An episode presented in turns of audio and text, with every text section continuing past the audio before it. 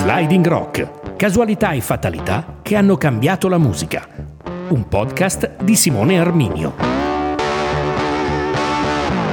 Bentornati a Sliding Rock, il podcast delle casualità che hanno cambiato la storia della popular music. Nella scorsa puntata, che trovate disponibile in lista come tutte le altre, siamo volati fino in Giamaica da Bob Marley per assistere alla casualissima invenzione del reggae, un genere ancora oggi così diffuso.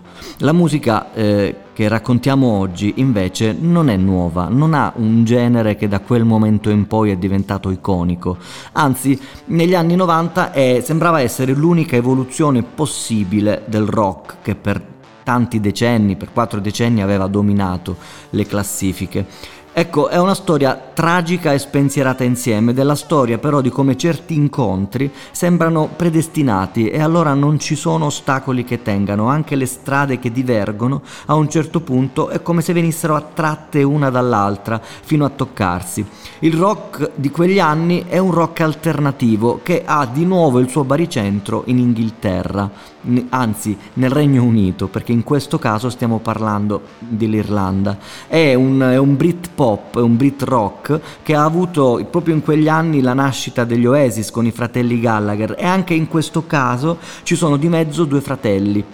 Non sono i Gallagher, anche se uno dei due si chiama Noel, proprio come Noel Gallagher. Sono gli stessi anni, ma non è Manchester, qui siamo a Limerick, nel sud-ovest dell'Irlanda. C'è un Noel, l'altro si chiama Mike, di cognome fanno Hogan sono appassionati di musica e quando decidono di mettere insieme una band, sono minorenni, chiariamo, hanno 15 anni, uno e 16 anni l'altro, lo fanno di sicuro anche perché in Irlanda in quegli anni per la prima volta c'è un gruppo musicale che è sulla cresta dell'onda del rock internazionale ed è uno anzi dei nomi in ascesa in tutto il mondo. È un gruppo di Dublino che imperversa già da 13 anni ma che è ancora nel pieno delle sue possibilità. Peraltro proprio nell'anno in cui eh, succede tutto, il 1989, sono appena usciti con un disco iconico, Rattle and Hum.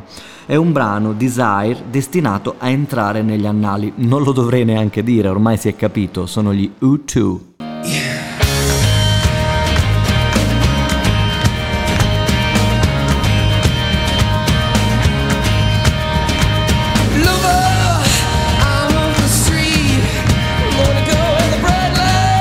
Mike Hogan, 16 anni, e Noel Hogan, 18 anni. A metà del 1989 dalla loro Limerick guardano agli U2 e sperano di poter fare qualcosa di buono anche loro. Ma suonano la chitarra uno e il basso l'altro, e, insomma va bene il batterista che pur serve e lo trovano in Fergal Lowler. Ma soprattutto per diventare famosi bisognerebbe che qualcuno cantasse. Loro non cantano e cercano un cantante, lo trovano in Neil Quinn che lascia il suo precedente gruppo proprio per condividere con loro il tentativo di una band. A quel punto non manca niente, c'è pure il nome che peraltro è colorato di ironia infantile, sono molto piccoli, sono minorenni quasi, anzi in parte minorenni, e quindi si inventano un nome un po' simpatico partendo da, da un frutto tipico di quelle zone, di quelle latitudini, il mirtillo, e decidono di chiamare chiamarsi Cranberry Soaz, che tradotto è un po' un gioco di parole perché Cranberry Soaz vuol dire il mirtillo ci ha visti, però letto velocemente Cranberry Soaz è, è, è il succo di mirtillo. Beh, niente di che, ma a loro fa molto ridere. I tre ragazzi, insomma, sono carichissimi, si chiudono in sala prove due volte a settimana, al martedì sera e alla domenica sera, e realizzano in pochi mesi di buona lena una serie di demo da mandare un po' in giro. Eh, già a metà gennaio esce un, una sorta di EP, eh, Anything. Ma non va esattamente bene, quindi lo, lo, suonano un po' dal vivo, lo mandano un po' in giro per le case discografiche, non succede nulla e Neil, che nel frattempo eh, ha un ritorno di fiamma con la band precedente, The Hitchers, gli autostoppisti, che esistono ancora, eh, pensa che forse proprio con questo primo gruppo può davvero fare successo e quindi mh, mm, con molto dispiacere si presenta dai piccoli fratelli Hugan e dice scusate cari amici, peraltro sono vicini di casa per cui si vedono sempre, io devo seguire il successo, voi ancora avete un po' di strada da fare quindi torno con gli Hitchers. E, e così imbocca la sua sliding door tragicamente per lui quella sbagliata. Suddenly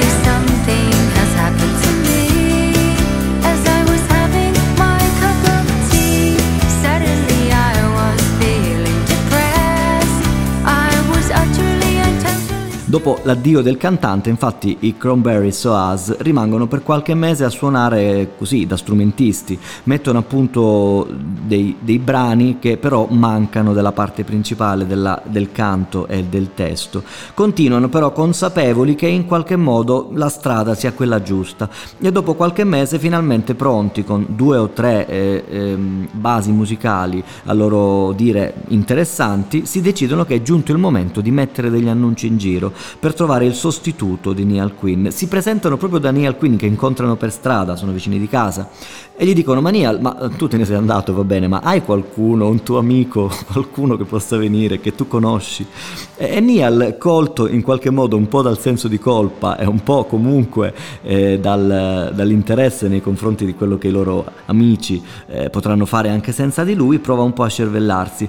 Ma a quel punto, però, eh, Noel Logan ha un po' una visione che è un po' strana per l'epoca, per i gruppi rock, soprattutto rock alternativi dell'epoca, perché dice, beh, però forse noi possiamo fare la differenza se anziché un cantante ci mettiamo a cercare una cantante, una voce femminile. Eh, Neal, un po' come dire, eh, sorpreso da questa, da questa scelta, mh, mm, non cambia comunque linea, cerca per loro qualcuno, finché un giorno, mh, mm, parlando con la sua ragazza dell'epoca, ehm, eh, lei eh, gli dice, guarda, c'è una mia amica che è molto timida, è timidissima, piccolina, magrolina, molto timida, ma bravissima a cantare. Io gliela presenterei quasi, perché sta cercando una band. A quel punto l'incontro eh, si organizza. Eh, I Cranberries Soaz si vedono comunque sempre al martedì sera e alla domenica sera e in una domenica sera di aprile del 1990 questa ragazza si presenta al loro cospetto. E questo, esattamente questo, l'appuntamento col destino che tutti stavano aspettando.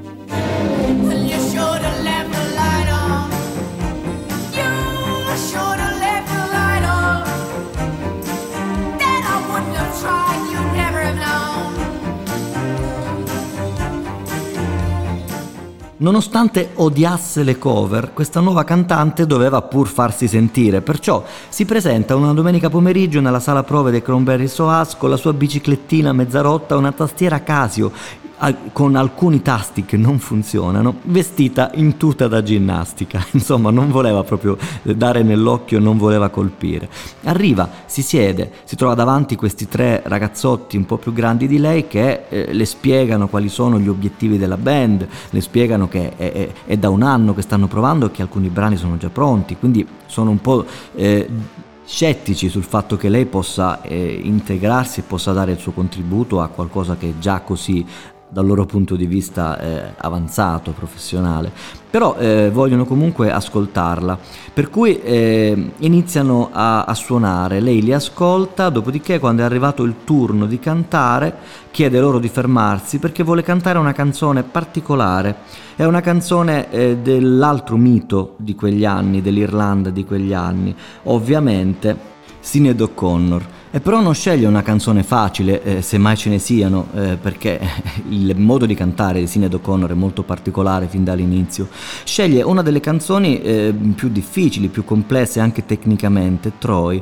Si mette lì, chiude gli occhi, comincia a cantare lentamente, poi il testo e la voce piano piano crescono e alla fine di tutta l'intera canzone i tre ragazzi che ha di fronte sono lì a guardarsi e a pensare ma com'è possibile che questa ragazza non abbia una band?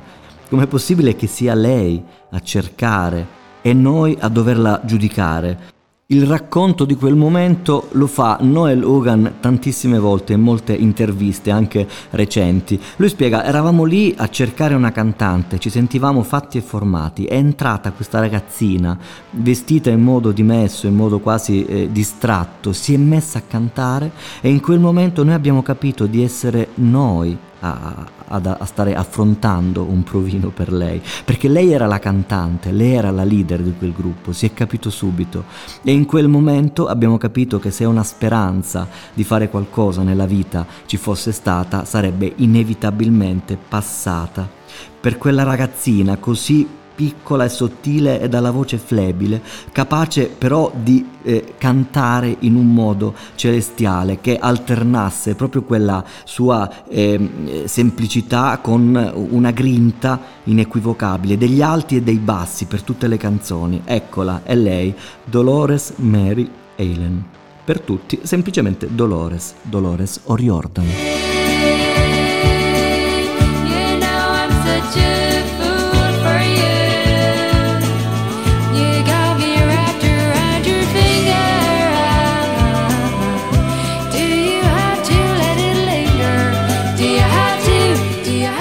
Difficile distinguere la storia dei Cranberries da quella di Dolores O'Riordan. Intanto quel giorno che abbiamo raccontato prima, quel provino, si è concluso in un modo che ha fin dall'inizio caratterizzato quelle che erano le previsioni dei tre membri dei Cranberries Oase. Eh, alla fine del, del provino, rimasti basiti dopo l'interpretazione di, di Troy, di, di Sinead O'Connor fatta da Dolores, i tre hanno consegnato, un po' tremanti, la registrazione di quel brano strumentale che avevano eseguito per presentarsi a lei. E Dolores le aveva guardate dicendo beh sì dai qualcosa di buono può uscirne fuori. Dopodiché esattamente una settimana dopo sette giorni dopo la domenica pomeriggio successiva si era presentata di nuovo in quella sala prove con un'altra cassettina e un brano fatto e formato che giurano tutti quanti da quel momento in poi non sarebbe più stato cambiato di una virgola da sola a casa con, una, eh, con un provino strumentale Dolores O'Riordan ha creato quello che poi sarà il primo successo dei Cranberries Linger la canzone che li accompagnerà verso la notorietà e lo ha fatto con quella semplicità di chi si mette nella propria stanzetta, piglia su play e dice beh dai, adesso facciamo un brano per questi ragazzi. Quella canzone non cambierà mai più, è quella che abbiamo appena sentito, è il primo grande successo dei Cranberry che nel frattempo decidono di cambiare nome, abbandonano quel gioco di parole e, e scelgono il plurale, da quel momento in poi saranno The Cranberries. E, e il loro percorso verso il successo fu a tappe forzate, perché nel giro di pochi mesi eh, Dolores e Noel soprattutto iniziarono a vedersi quasi quotidianamente, mettendo a punto giorno dopo giorno il primo nucleo di canzoni che già quel luglio stesso, quindi pochi mesi dopo, avrebbero presentato in un pub di Limerick, la loro città, con un discreto successo. Era il luglio del 1990, ma la data del destino in questo caso è un'altra, è un po' più avanti nel tempo, è il 18 aprile 1991. La band esiste da neppure un anno, partecipa con l'occasione a una giornata organizzata dal college di Limerick. Ci sono mille studenti nel pubblico e pochi altri, ma tra questi c'è anche Danny Cordell, il curioso produttore della Island Record che non si perde un momento di nuove band di eh, situazioni di quel tipo in cui qualcuno si mette a suonare dal nulla, perché sa che lì si annida molto spesso il, il successo del futuro, anche se fino a quel momento non è mai stato così fortunato. Infatti lì, annoiato, che ascolta la successione di band che eh, si alternano sul palco finché non vede arrivare questi ragazzi dall'aspetto molto rock, con i giubbotti di pelle, con le, le, le, insomma la il vestiario anche di chi fa rock duro, e al centro però questa ragazzina piccola e sottile che inizia a cantare con una voce delicatissima che a un certo punto sul più bello durante il brano eh, ingrossa e diventa la voce che noi conosciamo di Dolores O'Riordan. Insomma, eh, quella Linger lo ha convinto, perlomeno lo ha incuriosito, e quindi sta lì ad ascoltare e a un certo punto, finito il primo brano, parte il secondo che beh, è particolare perché parte di botto, partono subito le chitarre elettriche senza preavviso come un'esplosione, con un colpo di piatti e via. Dopo, nel pieno dei giri, però, all'improvviso il brano vira verso il basso, in un arpeggio delicatissimo e con un numero di decibel bassissimi. È un po' strano perché sei partito veramente a mille e in, quell'arpeggio si inserisce la voce, che è una voce sottile, eterea, sussurrata. Si va avanti così finché non esplode di nuovo e la voce di questa ragazza si sposta verso la gola, insieme alle chitarre elettriche che attorno si infuriano e parte un jodel, che è un modo di cantare tipico dell'Austria, delle montagne, delle Alpi, un po' alla Heidi, che nessuno si aspetterebbe, che in qualche modo Sinead O'Connor ha già sviluppato in Irlanda in quegli anni, ma che Dolores O'Riordan porta alla sua estremizzazione. Facendolo sposare perfettamente con il rock alternativo dei suoi compagni. Danny Cordell ascolta tutto ciò e senza rendersene conto inizia a farsi spazio fra la folla. La canzone non è ancora finita che lui è già al lato del palco, vede scendere questi ragazzi, li ferma subito e dice quello che tutte le band emergenti sognano che qualcuno gli dica a un certo punto, gli dice fermi qui, voi diventerete famosi. E così fu.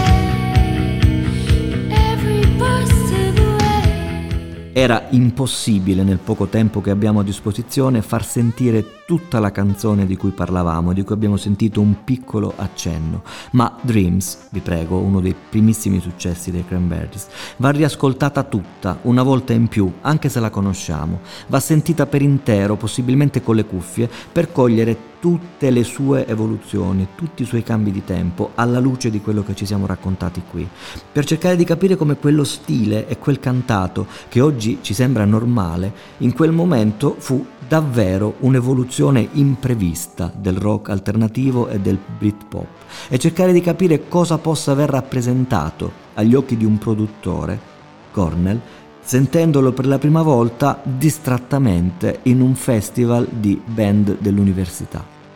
Da quel modo in poi, per i Cranberries, il percorso fu una corsa continua. Uscì Linger, uscì Dreams e la band arrivò in tutte le case discografiche inglesi e iniziò un caso più unico che raro per degli emergenti, perché a un certo punto le etichette discografiche iniziarono a fare una vera e propria gara su chi dovesse accaparrarsi quei ragazzi irlandesi così particolari. Per mesi i contratti, le bozze di contratto si, si, si sovrapposero una sull'altra e alla fine la spuntò la Island Record, con cui la band firmò un accordo per realizzare ben sei album, così a scatola chiusa. E così fu. La loro carriera da quel momento in poi poté cominciare davvero.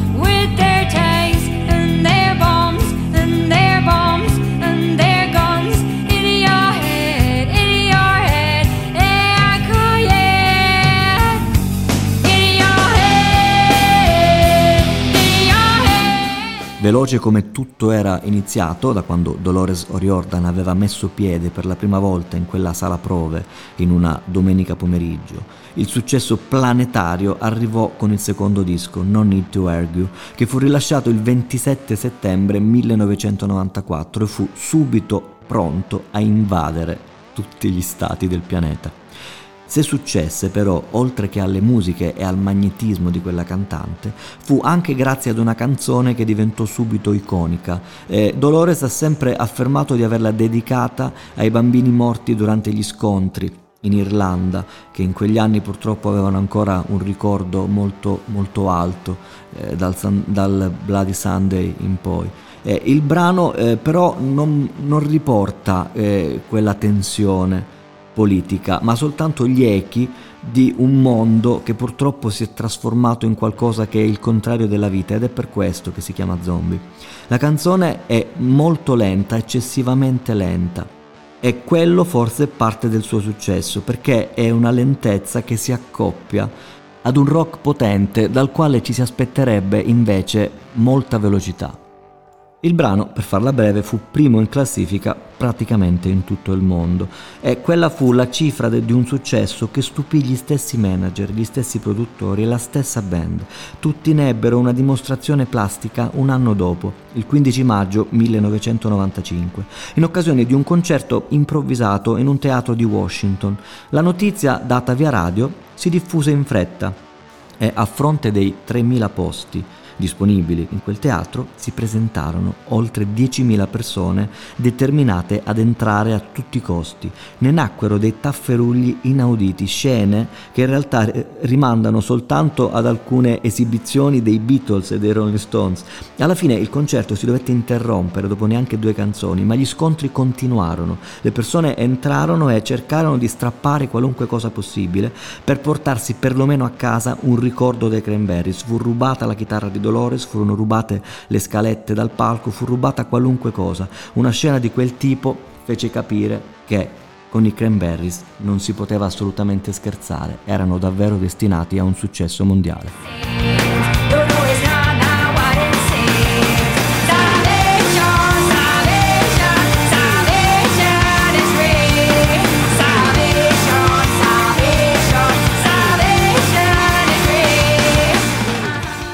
Il resto della storia? Beh, la storia purtroppo si è consumata in fretta, bruciata da un successo impossibile da sopportare, fatto di dischi usciti un anno dopo l'altro, uno più eh, di successo dell'altro e di tour mondiali con oltre 100 date, anno per anno, con i tre musicisti sospesi in un turbine e Dolores O'Riordan al centro a celare una fragilità che purtroppo covava sotto cenere. Affetta da sindrome bipolare, lo si scoprirà in quegli anni, la cantante affronterà quel terremoto con momenti di energia pura che eh, spingeva la band a comporre brani importanti, un successo dopo l'altro, a tour mondiali infiniti e a momenti di down totale in cui eh, spariva qualunque forma di energia. Una condizione che non le ha comunque vietato di realizzare brani iconici nella storia del rock alternativo di quegli anni, da Zombie a Linger a Salvation che abbiamo appena sentito, ma poi Animal Instinct, All to My Family. Sono veramente infinite le canzoni che sono rimaste nella storia di questa band.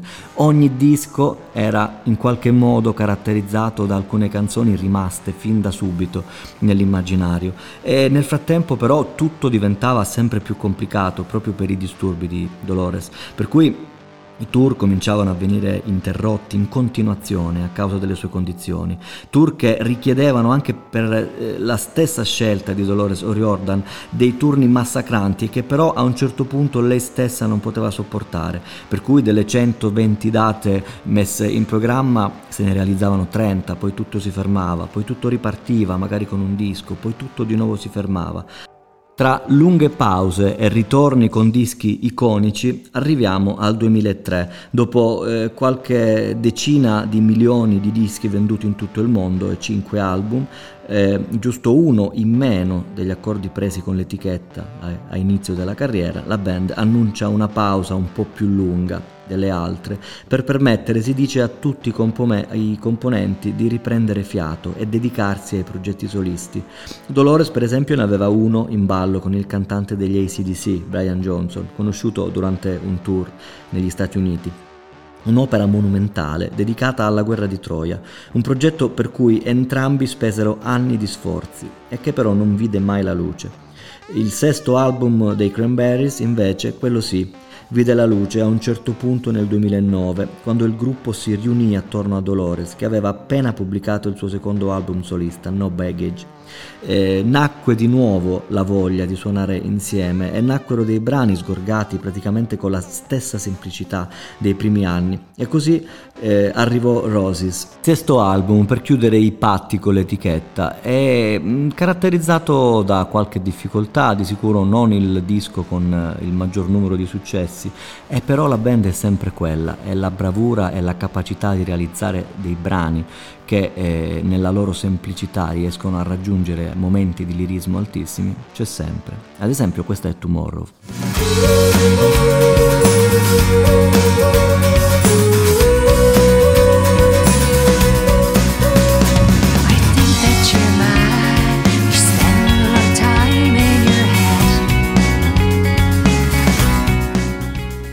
La storia che abbiamo raccontato si sta avviando verso la sua tragica fine. Nel 2017 i Cranberries decidono di ritornare con una tournée mondiale, mh, cercando di puntare su un obiettivo diverso dagli anni precedenti, soltanto 52 date, che pure sono tantissime, ma che sono molto meno di quelle 120 e 130 date che fino a qualche anno prima eh, l'energia eh, che sembrava inarrestabile di Dolores O'Riordan avrebbe eh, sostenuto. Eppure non basta neanche questo perché dopo una manciata di date iniziano i primi stop finché a un certo punto Dolores dovrà dare l'annuncio peggiore ai suoi fan. Eh, le mie condizioni di salute non mi permettono di continuare questo tour, ma la promessa è che torneremo presto dal vivo. I Cranberries non si fermano. Eh, non si fermeranno davvero perché decideranno di tornare in studio di registrazione. E in realtà la fase creativa sarà fin da subito una delle migliori. Eh, la band metterà insieme un po' di brani che in qualche modo con un ideale cerchio torneranno verso le sonorità e verso le ispirazioni del primo album. Tutto sta girando insomma nel migliore dei modi ed è per questo che quel maledetto 15 gennaio del 2018 la notizia della morte di Dolores O'Riordan lascerà tutti senza parole, a cominciare dai membri della sua band. Dolores viene trovata a 46 anni nella sua vasca da bagno, annegata, ubriaca e la band è come se avesse perso improvvisamente il suo motore, la sua spinta. Per mesi, dopo la morte di Dolores, niente si muove. Il gruppo si è totalmente fermato, non ha più le forze per continuare. Eh, c'è una serie di materiali eh, pronti, ma nessuno ha il coraggio di aprire di nuovo quel capitolo. Finché a un certo punto dovrà intervenire proprio Dolores, lo racconta eh, Noel Lugan in un'intervista bellissima di qualche anno fa, in cui spiega noi eravamo lì, eravamo sicuri che niente potesse più continuare senza di lei, finché a un certo punto è come se io fossi spinto verso lo studio di registrazione, è come se qualcuno mi dicesse vai, premi il tasto play, bisogna per forza cominciare a sentire qualcosa. E premuto il tasto play, ecco la voce di Dolores che spunta per prima cosa. E il materiale c'è tutto, è tutto pronto, le registrazioni della voce sono tutte terminate. E così come spinti dalla vitalità che dall'alto la cantante eh, riesce a donare per un'ultima volta alla band, nel giro di pochissimi mesi eh, il disco, a partire da quelle tracce vocali registrate, viene realizzato e non è un disco posticcio, è un disco postumo, ma è un disco che ha tutti gli elementi per poter essere l'ultimo grande disco dei Cranberries. Si chiamerà In the End perché pare ovvio che senza Dolores O'Riordan nulla potrà continuare, però la sua voce c'è ancora, è lì ed ecco che questo album esce e vince i Grammy come miglior album rock di quegli anni, siamo nel 2019, è il testamento di una cantante straordinaria, le cui capacità innate hanno portato in pochissimo tempo una ventata di novità nel mondo dell'indie rock, del Britpop, che tuttora non ha uguali.